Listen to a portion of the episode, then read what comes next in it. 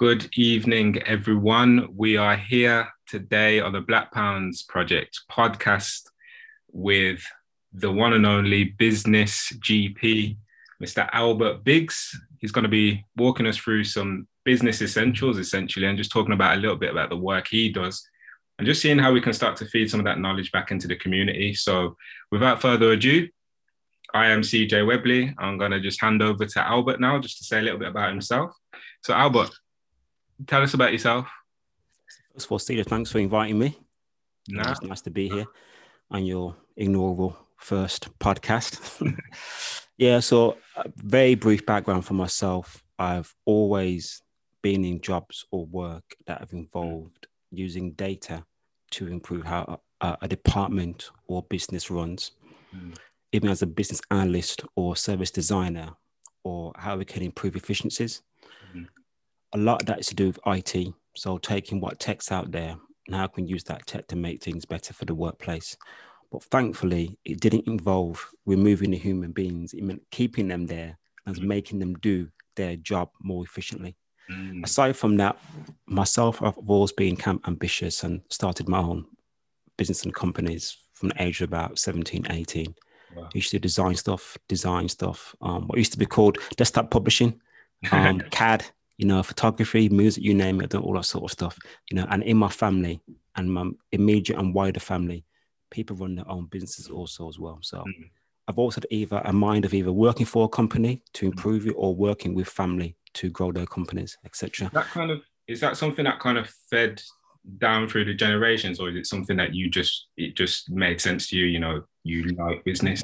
That's kind of a good question. When I think back to it now, my childhood memories of my pops going out the house at six in the morning and coming home at mm. eight or nine at night, doing multiple jobs, you know, and sometimes he worked for others, other times he found work for himself, you know, and everything in between. And then so when I saw my older brothers, when they turned adult age, they started working, they'd be like buying and selling cars, mm. buying and selling watches, you know, into a little like side hustle that is legal that they can do to bring an extra income in. So I was seeing them doing that. I also seeing siblings go for a normal job. So I'll mm. never say that having a job's wrong, you know, because they went for a job, they got their mortgage, they pay the bills, etc. You know, but I had two lots of things presented to me as a child, mm. and um, as I grew up, I just thought I try and find the balance in between, you know, between yeah. both of them. I kind of want to hone in on that point actually, um, because there's this idea.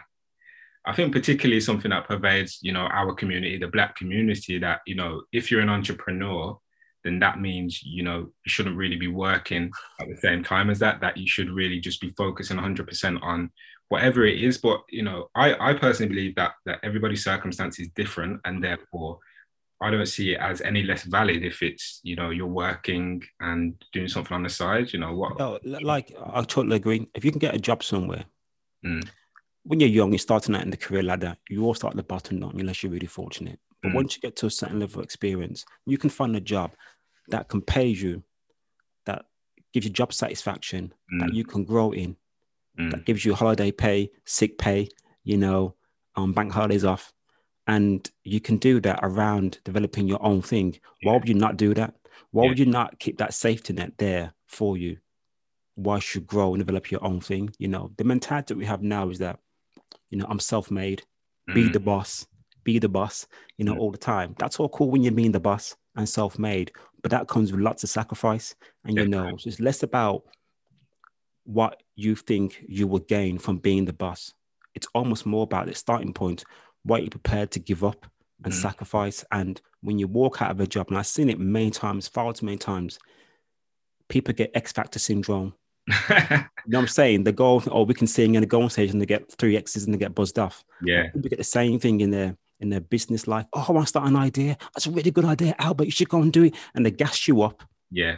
You go ahead. Mm. Don't put any money into supporting you. Yeah. Don't give you any guidance on how to do it and they probably have no background at all in what they encourage you to go and do. Yeah.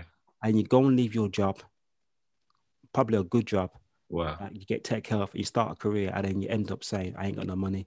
Why is no one helping me? I can't pay my bills. What have I done? And you see all those statistics of people starting companies and closing them so quickly. So I've never been opposed to having a job as well alongside growing your own thing. Yeah. And in my instances, in most of my jobs in my career, I managed to go from working five days to four days and yeah. then part time. So yeah. I had a little bit of income coming in to pay the bills whilst doing something at the side as well. Yeah. So that I mean that that's a really interesting point because I guess the narrative, you know, and and I don't know if you've touched on the work that you do at the Growth Hub, but mm-hmm. um, I know through conversations we've had prior, you know, there's a lot of people that come to you with ideas, um, but they're not may not be necessarily checking out the the um, the validity of the idea, mm-hmm. you know, before they've even set it up. Do you know what I mm-hmm. mean? So people are coming, maybe coming to you at a stage where, you know, maybe they had a seed of an idea, but they've decided already to just start registering it and, and going that route as opposed to seeking out the guidance, validating the need for that business before, you know, going all the way in and investing all their hard-earned money into it. You know, what what's your experience of that? So when people that's hundred percent like to go back to what I do, like you mentioned at the start of the point, yeah. like I'm like a business GP as you introduce me. Like people come to me, like go to GP with all these ailments, all these symptoms, you mm. know, and you speak to me, and I try my best to to get you to the right specialist, mm. give you that support. That's in my job, my day to day job outside of work. The same thing as well. People always approach me outside of work because of what I do in my past career, yeah. asking for the same advice. More times than not, as you just said, they had an idea. Family and friends have almost through flames in the fire to make it even a bigger idea than what it actually is. And by the time they approach me, they're usually in some level of financial problems. Mm. The company or the business is getting no traction. Mm. Yeah. You know, they've they're frustrated yeah. and they're angry.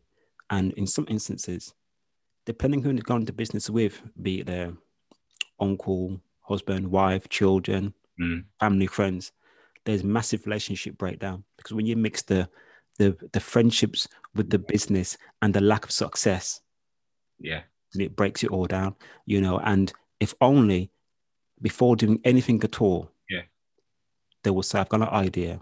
Okay, let me call the growth hub or one of the growth hubs, or let me call a friend who's actually in that field of business. Yeah. Or let me call someone who I know will always give me an honest opinion. Let me call Mr. or Mrs. Sensible, who will just give me some cautious advice to say, mm. what am I doing before walking out of a job and throwing myself wholesale. People have been mortgaged their homes.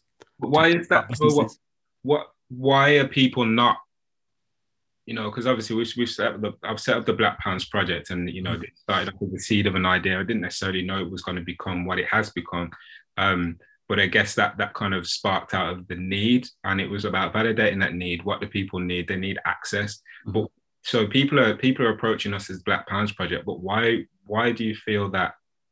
You know, and, and correct me if I'm wrong, that many people from the black community or even the, the wider ethnic minority community are not accessing, you know, resources that are available to them through the growth hubs. What what's going on there? So let me do two things. One, let me just talk on behalf of the growth on behalf of myself. So they're two separate yeah, yeah, yeah. opinions. Um, over the years, the government's always changed different types of business support models as they learn from the past failings and how to improve for the future. Mm-hmm. The Growth Hub since 2014 is the latest model that works better than the previous models of business support. There is always the need for us to always promote what we do more and yeah. it's a constant game for actually how can we keep up with where people are going to mm. learn information. If you went back 10 years, people only looked on Google. Yeah. Then it became Facebook, Instagram, Twitter. As those things grow, we have to grow, adapt, and change and put information on there. And to be fair, we have got lots of info on those platforms. Mm. That's that's what the growth does. It needs to keep on doing, keep on improving. Um, the other factor, and talk myself personally, outside of the Growth Hub my own opinion, is that for our community, a lot of times we already believe we won't be successful in getting that support or that help. It's okay. like a default mindset. Okay, yeah. so when when people are black eventually approach me and talk to me like, oh man, I thought I would have got turned down or turned away, or there's a cost involved, or. I didn't think you would help me. I'm saying because they're so used, we are so used in the business world to experiencing failure on a certain level. Yeah. we apply it in every situation. And it's kind of sad because that isn't always the case. You know, there are plenty of people out there that would help you. There's equal amount that would not, you know, but there are ones that will help. But because of the experience of living in this current climate, and we can sometimes always assume the negative will happen, even when that is not the case, you know, because there are people out there that will help you do it. So it means they end up going to a different, a different resource. They don't try to apply in some instances, or equally, they're unaware it's not there. So we have to tackle the issue about making greater awareness in the right areas. Yeah. But the other half is us as a community understanding that not everyone's against us. Yeah, yeah. So so it's almost that there's of course barriers to access in terms of the information is not being received or that's what in the in the communities that exactly know, be. But then there's also the the mental barrier where it's mm-hmm. like, okay, you know, I don't feel like I can get the information that I need or the help that I need. So therefore, I'm not even going to bother doing it in the first place or see. So, and so I can add something to that as well, CJ. And that's also true of people. When I speak to them, black people, like we talk about black people now, and we are people yeah. minorities. When I speak to them, they also have that same negative perception of other black organizations. Yeah. That they assume because it is black, it may not be as good as another organization. So mm. even those that negative thought, that stereotyping applies to the own as well. Mm. You know, so when they approach myself, I heard about the organization, but I didn't want to go there because yeah. I didn't think they'd be any good. So I come to you instead. So you are exactly right, everything that you said. We need to create greater awareness in the right place.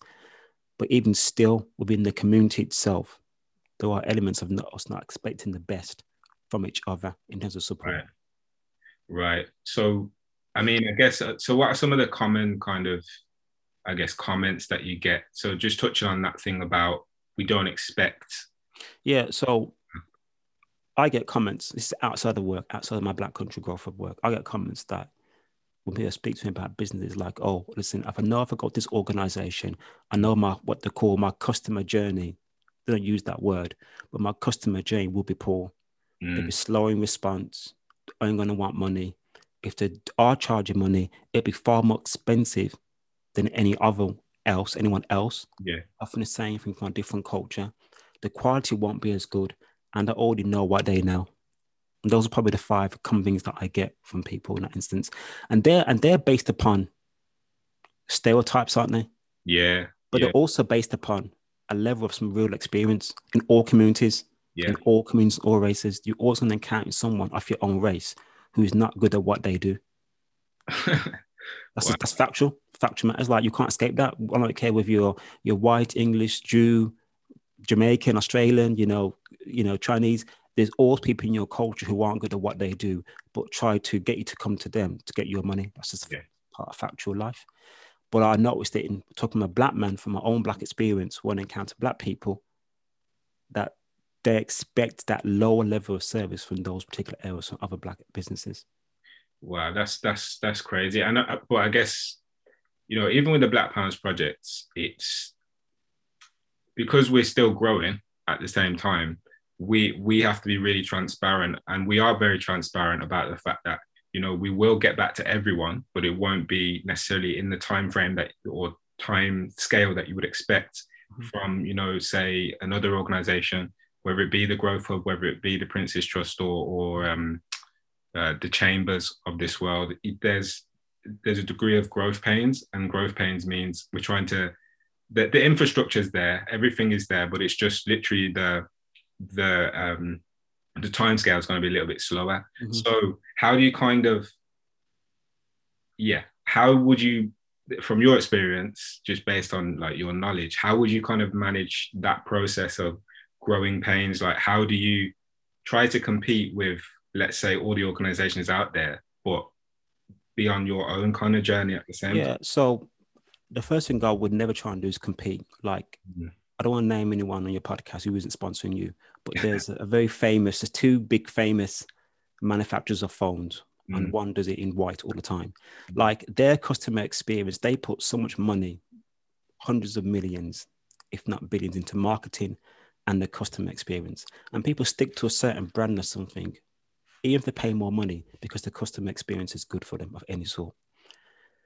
If I was in your situation and you're growing and needed business support in the business community, mm. then I would not try to compete with what our people are doing. Mm. The parts that you're able to do quickly and do in responsive time, I would focus on making those things go well yeah. and always done to the best of your ability. Yeah. Because you would need a team of admin support to respond to all the emails, the text messages you're getting all the time. And you haven't got that at the moment. Yeah. But what you have got, your core group of people that you have that work you that responsive, I would say let's make sure that we always hit in this part of what we do right now, mm. on the ball, regularly. And we set out a clear timeline for how we do it to the, so everyone knows who's gauging us and we always stick to that at least and then know that the parts that you're able to do now as a growing company, you are doing well. And then that will create buying. Like for instance, I um I do a lot of mountain biking, a lot of cycling. Mm-hmm. And um it's a company that is probably quarter the price of everyone else. And it's really good quality, mm-hmm. but the website's terrible. It's an international company. It's one. It's actually an open joke. Everyone knows it's dirt cheap, but to get it from that website, peer pain. Yeah. Like it will take you an hour as opposed to five minutes somewhere else. So people often end up going, you know what, I ain't got out to spare. So, the, so I end up paying double what I could save somewhere else because the experience is so bad, you know. And so so I'm paying more money for something that I can get cheaper, but because it's more done on time and it's quick.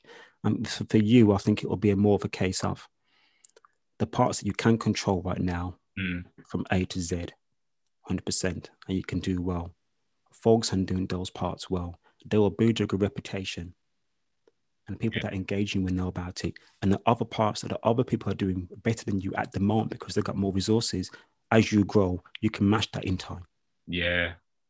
That, that now that's that's really sound advice. I think sometimes, you know, particularly from a business perspective, it's always about because there's a there's an onus on who are your competitors. You know what I mean? Because you know, I I set up this organization because I just felt like, you know, I, from from childhood, early childhood, I'm hearing black business not professional, black business, mm. you know, they're they're saying they're going to be there at this time, they're not mm-hmm. there, and the customer service was. But I'm thinking, well, that's from when I was a child, and I'm sure that these kind of same rhetorics and, and narratives have been there from yeah. you were a child as well.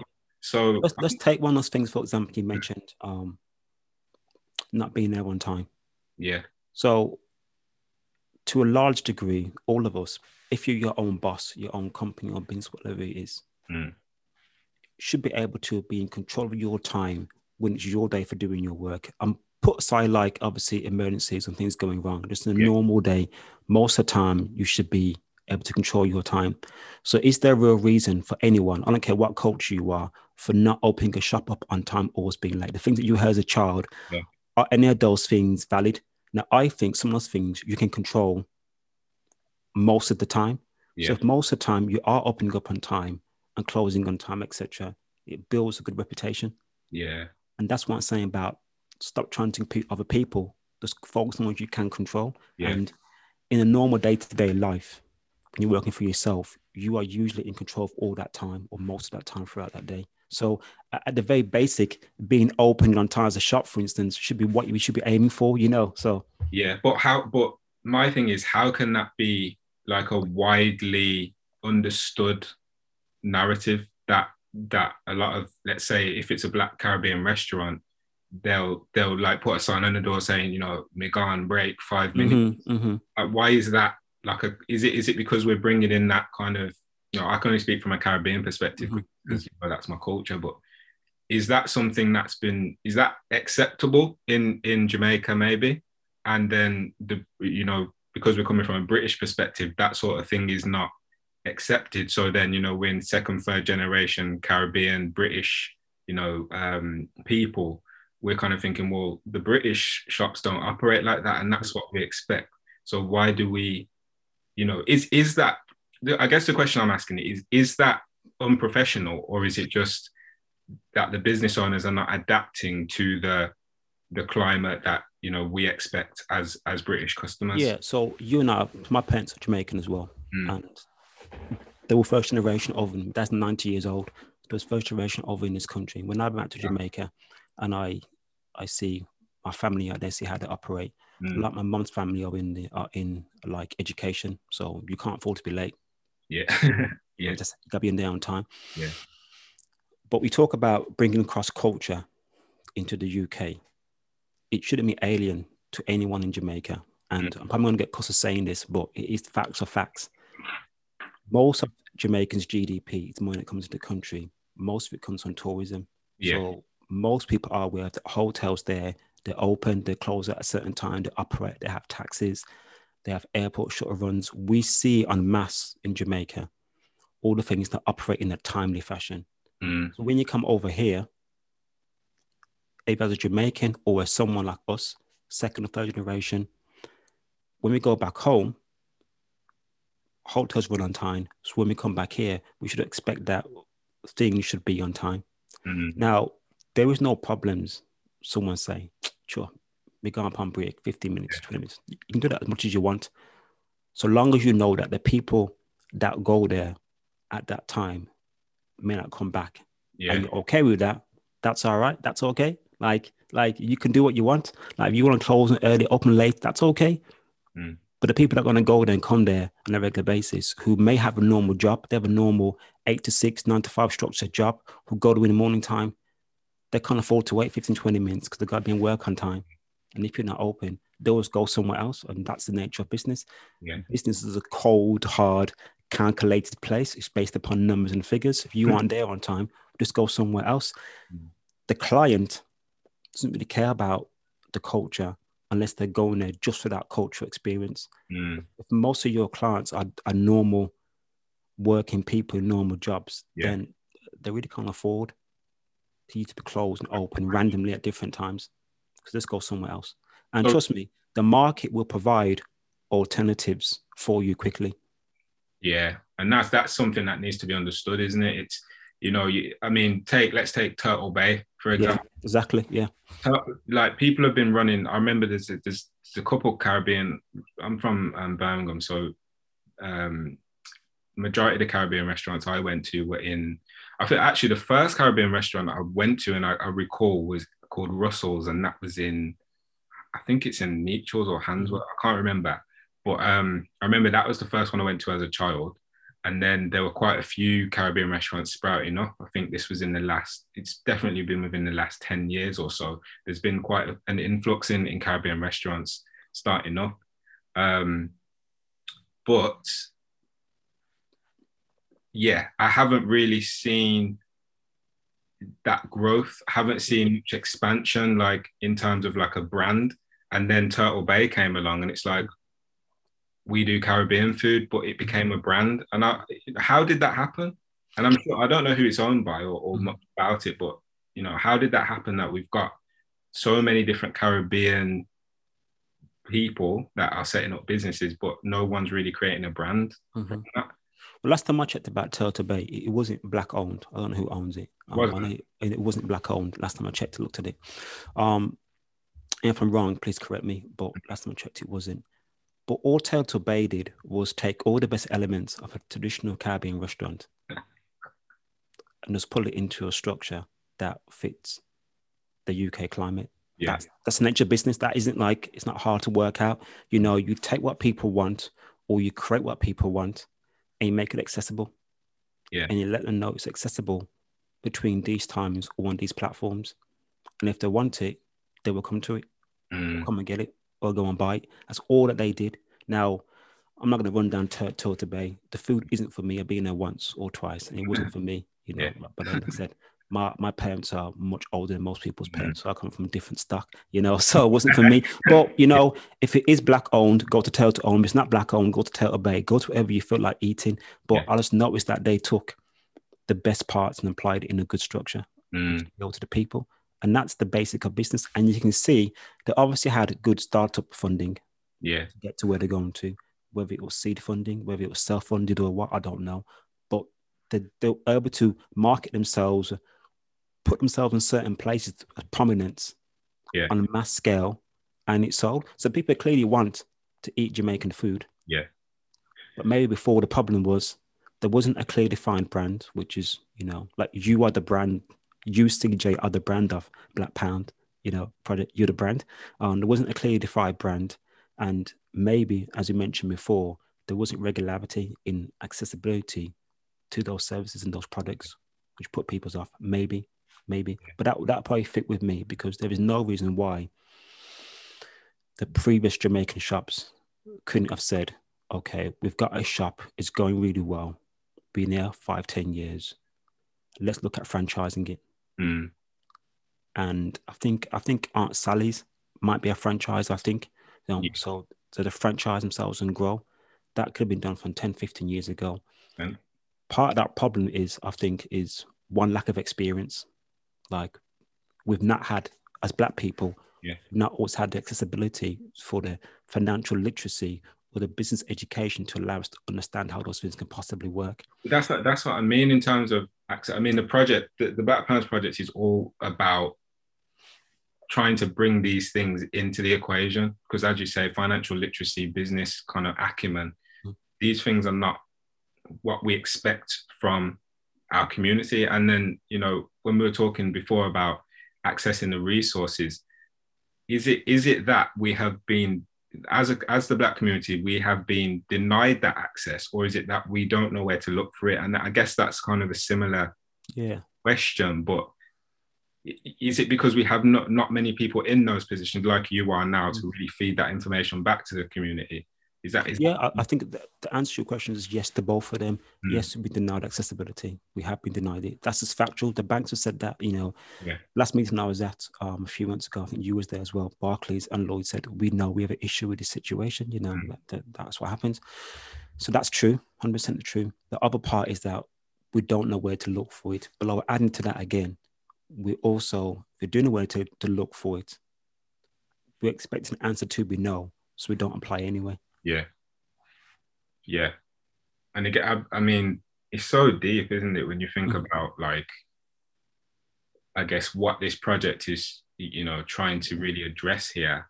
And um, I think, you know, when I talk, when I think about the whole, when I think about the journey, I didn't necessarily want to be the front runner of it.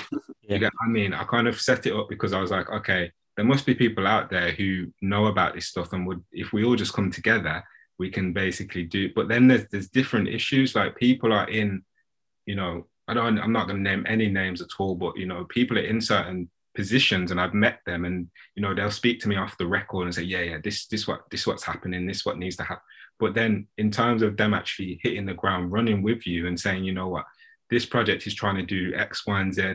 I'm in this position you know, I would like, you know, to to be able to leverage some of that support from our organizations. Like I don't see much of that happening. And, you know, I'm wondering because I guess you you have a different energy and you have a different perspective. I think that's maybe because this is, you know, you have a lot of different your hands in many different pots. Mm-hmm. But, you know, if do you think that sometimes because people have that one part and that one part is their role in X organization, that they're less inclined to they, they see it as a risk to be seen as too pro you know um, mm.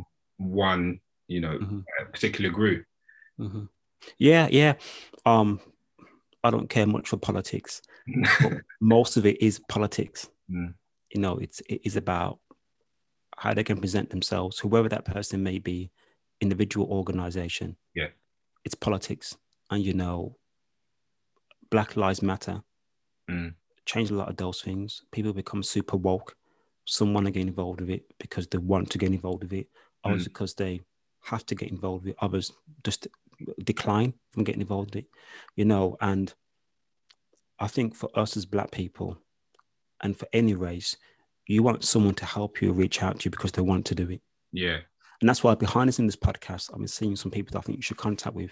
People mm. have been doing support across the ethnic minority, as they call us, um, for years since 2010, 2005, 2000. Before it's fashionable, they've been doing this sort of stuff. And have different races as well, white and Asian people, you know, South Asian people getting involved, trying to support us. So when you see that happening from back then, you know that they have a, a true interest in supporting us yeah. in growth. The difficult part for you now is that you can reach out to a thousand people, thousand partners and you make a hundred backs that are going to work with you. Mm. You and your board's greatest issue now, I believe, is sitting there working out who's actually in it Yeah. for the right reasons Yeah. and self benefit. You know, so I'm not going to call any companies out because you can't do that at this stage. But Mm. once you start to engage with them, yourself and your team, over the period of time, you begin to work out who's actually in it for the right reasons or not. You know, and that's the difficult part about it. So you're right. My my hands is in many pies, but my hands in many pies outside of work. I make it my my int- my interest, you know, my job to look at the wider business scape to Mm. look at all the area, look at the landscape, see what's out there, see who's helping us, you know, see who I can work with, who I can't work with. Yeah. As much as possible, try to share that knowledge. And that's another thing that's a barrier for us also as well. People will find something good and hold it to themselves and not share, not share with anyone else. And because they think they're going to lose out. But that's that's that, that's a really key point. I mean, I'm not I'm not going to sit here and say you know Black Pounds Project is the first organisation offering business support. I know there are there are organisations out there that are providing business support for the Black and ethnic minority community. I don't know the ins and outs of how it works, but one of the things I've found is that people like, for example, me now, I I've you know tapped into people like yourself and and other people at the Growth Hub. So I've, I've managed to acquire a lot of information. So I felt I feel like a lot of the organizations that I've observed have that information and then they say, okay, let me slap this membership fee on. If you want access to that, that information, you, you better you better be paying your hundred pound a month or whatever it is. I mean, a hundred pound a month's a lot, but yeah, hundred pound a year or two hundred pound subscription fee, and we'll feed you that information as and when you ask for it. But my thing is, but this is information that's free and readily available to them. Of course, if you want someone, uh, you know, just speak in um, context of our uh, eight businesses on our mentorship scheme. You know, if they want someone to give them that hands-on, practical support to say, you know what, this is what you need for marketing. We can do it for you for X amount of fee. That makes sense because they're actually sitting with you and doing the work with you. But if you just like, I don't think people should have to pay you know, through the nose for information that they should already have access to. But I just feel like, you know, what why do you think there's so many organizations saying, you know, black business support, BAME support, and then you go on the website and it says, oh yeah, 50 pound membership fee just just to to get, you know, a conversation with, with a one-to-one. Yeah. So um I- do a bit of self-plugging about the Growth Hubs. They were set up to offer support for free. Now this so we signpost, we don't deliver the support. So we have a limitation upon what we can do. Um, but it is free because the government pays us to get the advice out for free. Mm. But because we don't deliver, mainly because the- government can't outcompete its other companies that work Yeah. under the government, um, it, it set the, the, the landscape up for people to try to fill those gaps. Now, I always look at if it was on your situation, I was thinking I've been told, okay, hundred pound, two hundred pound a year to access support for my community. I'm looking at a couple of things. Like one, who owns that company? Because you mm. might might be owned by a larger company, owned by another larger company. That's for okay, it's a holding market here. Let's let's create something quickly, pull it there, and we can get a little of that, that market share. You know, mm. that tends to be the case. And the other half could be someone with the right interest setting it all up, but not understanding the clientele Yeah. that may people, maybe, maybe not, maybe not, people from the BAME community can't afford to pay, or maybe they can afford to pay, but they probably don't know. Something you said at the very beginning of this conversation Mm. that they set up companies not knowing the true landscape of what they're going into. Yeah. So they say, oh, okay, this company charges X amount per day, per month, per year, blah, blah. We're going to do the same. Yeah. Well, it may not be appropriate for Yeah. who you're aiming at. Yeah, and it and it's it's not about directly. I, I use the word lightly, exploiting the the people that you're trying to support. For example, you know, I just want to tie into something we were speaking about the other day. There's a lot of people that approach you and and us Mhm. um, as a project as well, and that fall under a CIC structure. Mhm. Now, a lot of people, I think, they go online and say, you know, I care about the community, so I'm going to set up a charitable organization. Well, charities are there's a lot more that you have to do behind the scenes to, to set up a charity. You know, there's a lot more technicalities. Whereas a CIC it kind of form, falls under that that limited company structure, so it's a bit more simple to get that set up. So people, um, you know, uh, what I've found, they just set up a CIC and they say, "Yeah, I want to help the community. Now let me go and get some grant funding." and so, why do you think, or what's your perspective on why people are setting up so many CICs, particularly from our community, you know, to do, let's say it's a knife crime project or, you know, youth prevent youth violence project or going to schools to speak to young people. Like, why are so many of us setting up setting up these initiatives under a CIC structure? What you know? Yeah, I'll agree. I think you hit now on the head. Like we are from the community, mm. and if you grow up in the community and you see you see the violence firsthand, Mm. You may know someone. Like, unfortunately, I have known people over the years to be shot or stabbed, etc. You know, and um, young people too as well that I personally knew. And you're like, okay, you see, I now want to address that issue. Mm. So I think they always come from a good place in wanting to do some good in the local community. Mm. The second thing is okay, how do access funds, as you mentioned, and they quickly get told or hear about that CICs can apply for certain level of grant funding. And so they stick focusing on that one thing. If yeah. I get grant funding, grant funding, grant funding, yeah. I can leave my current my current job and go and do this full time. And that's yeah. how that's what so many of them do. Focus on that, leave their job, do this full time. But they then become one of the thousands of people doing exactly the same thing. Yeah. And so they're like the salmons, the salmon going upstream all together trying to fight to get to the same place. And what will make it better for them is if they said to themselves, okay, I want to go and do this. Let me look and see what's out there yeah. already doing this. And let me approach them and say, okay, right, I've already got a job. But at the weekends or in the evening times, can I volunteer my time to work with you? Yeah. And as they volunteer their time to work, and they can learn more the organization, they can maybe even get the people that they work currently work for to sponsor that organization, mm. give them the funding to help that organization will grow. So if you have an umbrella organization, like you can be Black Pounds Project could be an umbrella organization, yeah, under which many other CICs sit under, mm-hmm. but you're all organized in the unified approach, yeah, or like a scattergun approach. Everyone's doing the same thing in a thousand places at the same time. So it's those two things. We are we are aware anyone doing a CIC is aware personally of the issues, so they want to address it, yeah. regardless of race. But two, um, we we or most commonly I get told people talk to me about CIC, it's because they know that they can access funding more quickly. Yeah. The sad thing is that most of them should actually be a charity. Yeah. Because they're not set up to run it as a self-sustaining business. Yeah, yeah, yeah. So when I speak to them, like actually, what you should have done is taking the longer road and yeah. become a charity and go down that road. Yeah. That's actually better match for them for what they really want to do. When you're CIC, you may get startup funding or bit of injection of cash every now and again. But from that point onwards, you really got to work out how you can do like what you're you're doing at the moment, work out how to be self-sustaining. Yeah.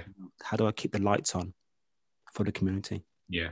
But some many of them may end up thinking, well, how do I pay myself a wage? Or pay my mortgage or pay my bills, which is not bad, but you start yeah. to blur the lines between being mainly for the community or mainly for yourself. That's it. So, so would you recommend then before? I mean, this ties in again to what we were saying at the beginning. Before people go online and you know, because I think a lot of a lot of it happens on impulse. Yeah. people think, you know, I'm I'm sick of this. They'll watch the news. I think I'm sick of these. You know, I'm sick of black black boys yeah. making each other. I'm gonna I, I need to do something, mm-hmm. which I you know I felt that you know that same thing about you know um, when I looked out the window of the Birmingham Rep and I saw everyone you know saying Black Lives Matter and I saw the mm-hmm. community together, I said, you know what, I love this and I want it to be sustained. I don't just want this to be another protest that just we we have and then in years to come we say, oh, somebody else has passed away. Let's do it. Sorry, somebody else has been murdered. Mm-hmm. Let's do another march. And I'm thinking, great that we come together, but let's sustain that energy and actually do something. So I, I completely understand that sometimes on impulse you want to set something up, but what I did was I went first forward with the need. Mm-hmm. The need was the need was that, in, from my perspective, um, like I say, slogan, big changes come from small change. So mm-hmm. I was saying, look, it's 5,000 people there. Imagine if we all gave two pounds, what could mm-hmm. we do that money to support the community? That's, that's mm-hmm. all it was to start. And I was like, let me see if people are really about that action. So I put it out there, you know, anything could have happened. It might not have even, even worked, but you know, I, I led with the, the need. So mm-hmm. put it out there, see who's going to match that energy. But, you know, ultimately the, the, the money did come. But then I realized, okay, because I know that people have put their money in, it can be registered now because I've validated the need. Yeah.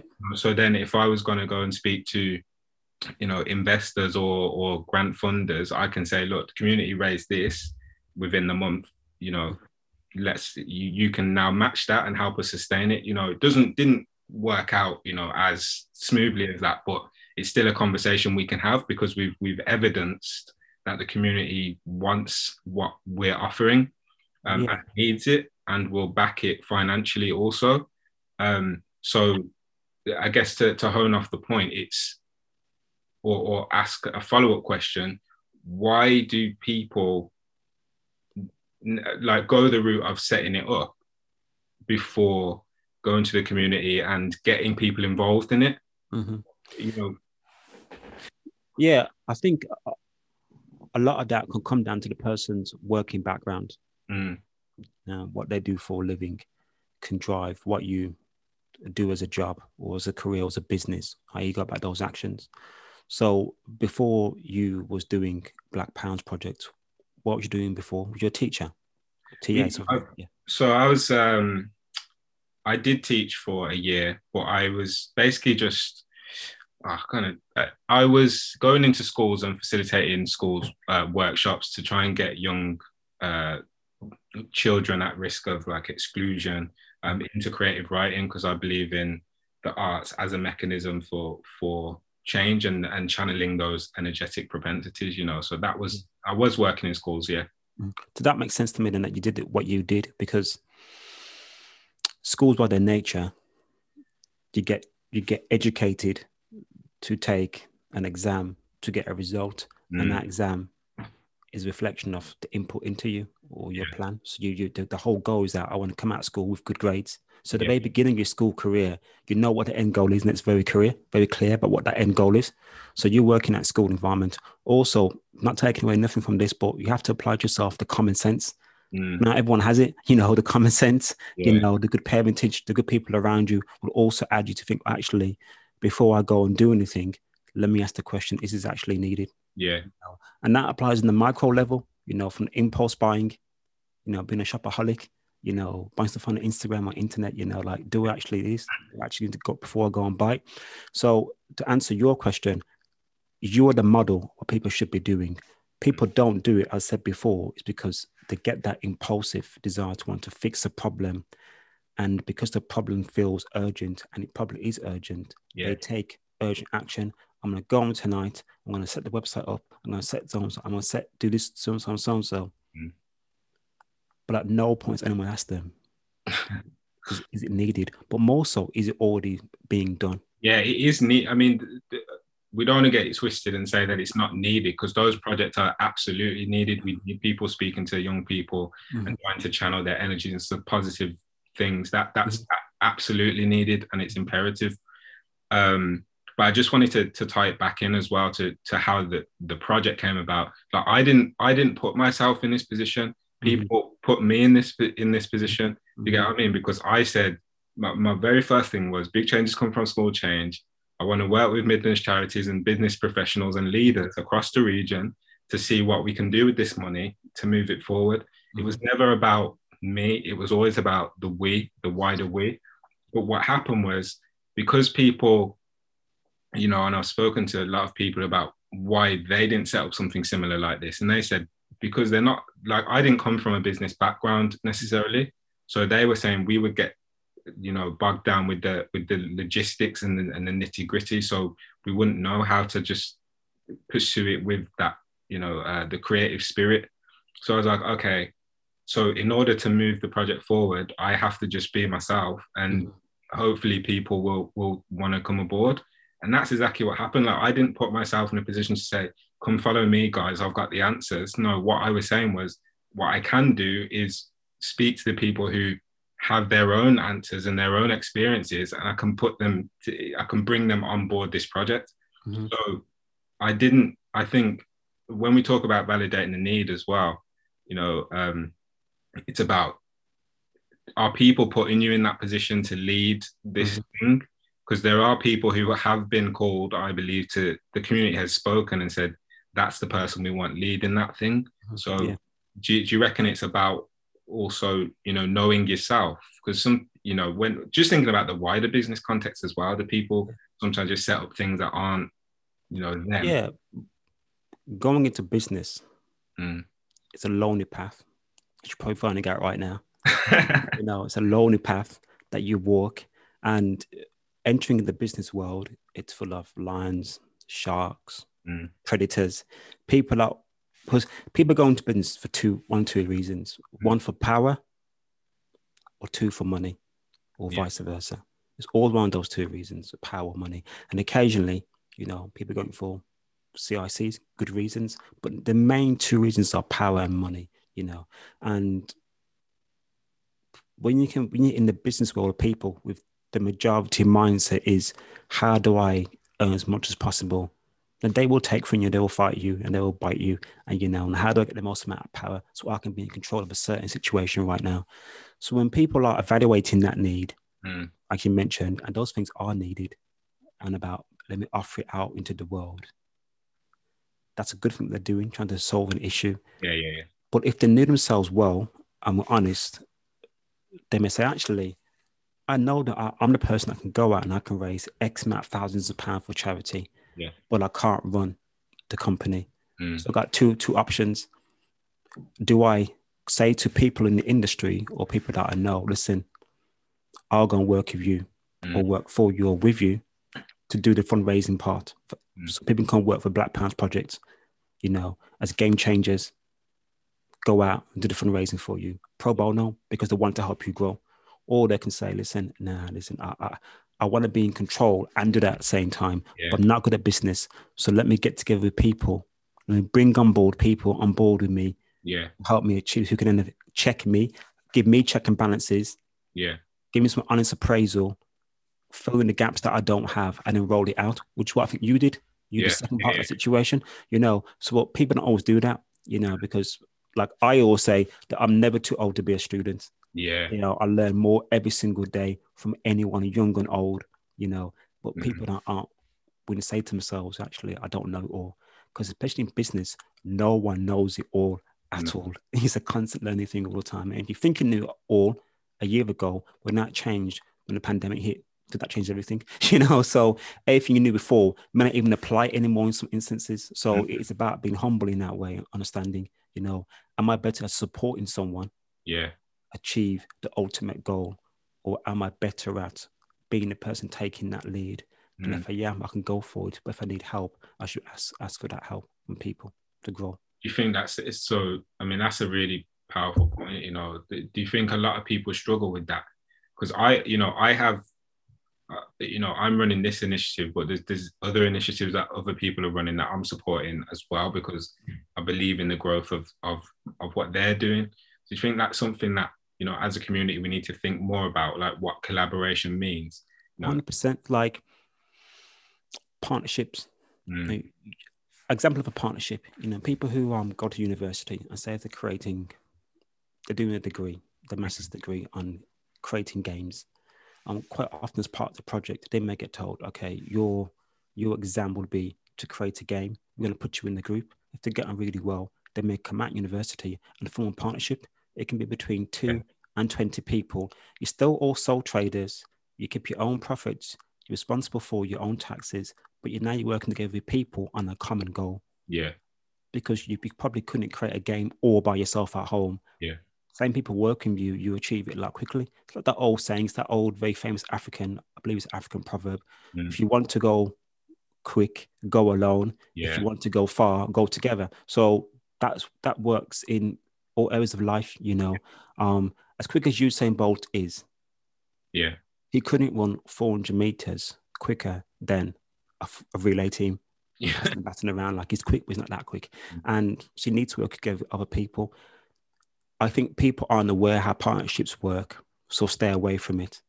And if they do know how they work, they quite often want to be the person in control. Yeah. For whatever reason. That's that's multiple reasons for doing that, you know, but that seems to be the case in my experience. I want to be the control, I want the power, or I don't want to give up the money. But actually a lot more can be achieved by working together.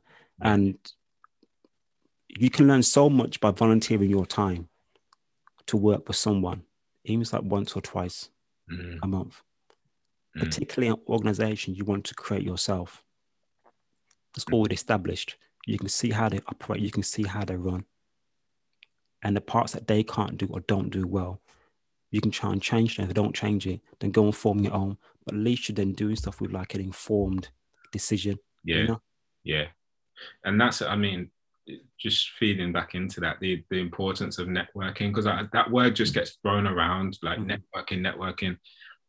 But for me, networking is about having, so first, I mean, you mentioned to me um, earlier today, but the idea about the advisory board, Mm-hmm. How many how many of these CICs that come to you and approach you with their idea, they have an advisory board in place? Mm-hmm.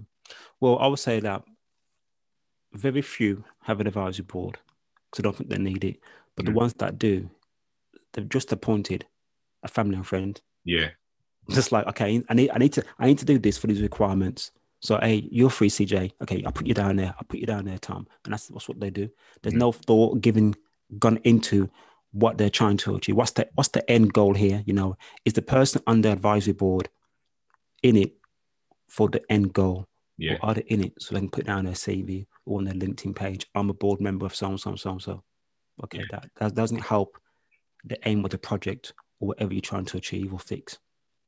And that that ties into validating the need as well, doesn't it? Because even even with our advisory board, there's people that you know they came on the journey. Well, they were on the journey initially, you know and then as the project evolves maybe you know it's moved at quite a rapid pace so some people just they're not there at the moment they can't keep up with that so it's about checking in with them and saying look this is where the project's going are you, are you still there or do you hmm. want do you want to do you want to just be a coach or a mentor at this stage mm-hmm. you know and then we can have a conversation in the future about your involvement but some people are not confident to have those conversations as well because i guess the advisory board is about saying well this is just my perspective and you can add to it but like I should be able to look at my phone and say, okay, I'm meeting with this person. I don't really know where to go with it or what I should be trying to get out of it. Let me just call up. Let me just call up one of my advisory and just see what they're thinking. Exactly. That's how it should work. It should be a quick thing, you yeah. know. But a lot of people just have advisories and they, they could call them, but they're not equipped either. So yeah. it's, back, it's back to that. It's back to the old um X Factor thing again. Like people pull you pull upon your pool of friends and family because they're closest to you. Yeah.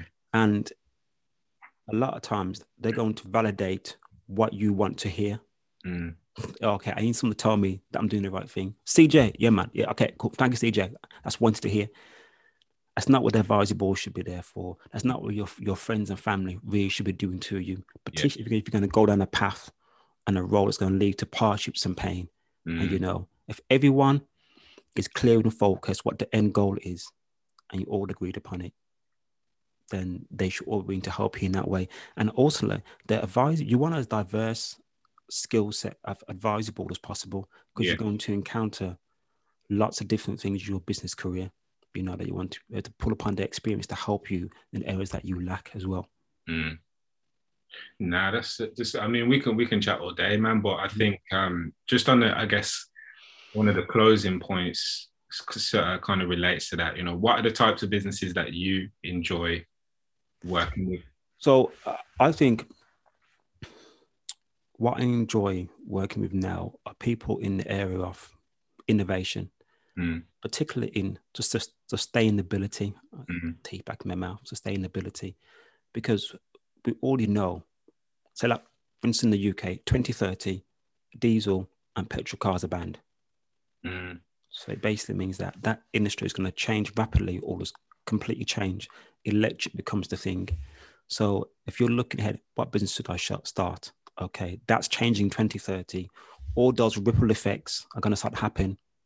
Let me start putting things into place now so that when 2030 comes, I'm in a good job for me and my career, my business. I can give my children jobs, etc., etc. So when I'm meeting people who are innovators, who are thinking about seven, eight, nine years time, 20 years time, and they come up with solutions or things that haven't even occurred yet, mm. I just I say that's amazing. I applaud that because yeah, they're the game changers. No, they're completely changing the game for the better. You know, so that's what I, that's what I love working with more than anyone else.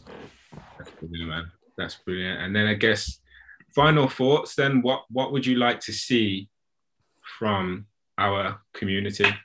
Like, what would you like to see more of? So, if I was to say to anything to our community, I would say if if you're listening to this podcast mm. and you want to do something to help the community, in the first instance, approach to Black Pounds Project. Because the reason why I say that, they might have a skill set that you might require CJ in your organization.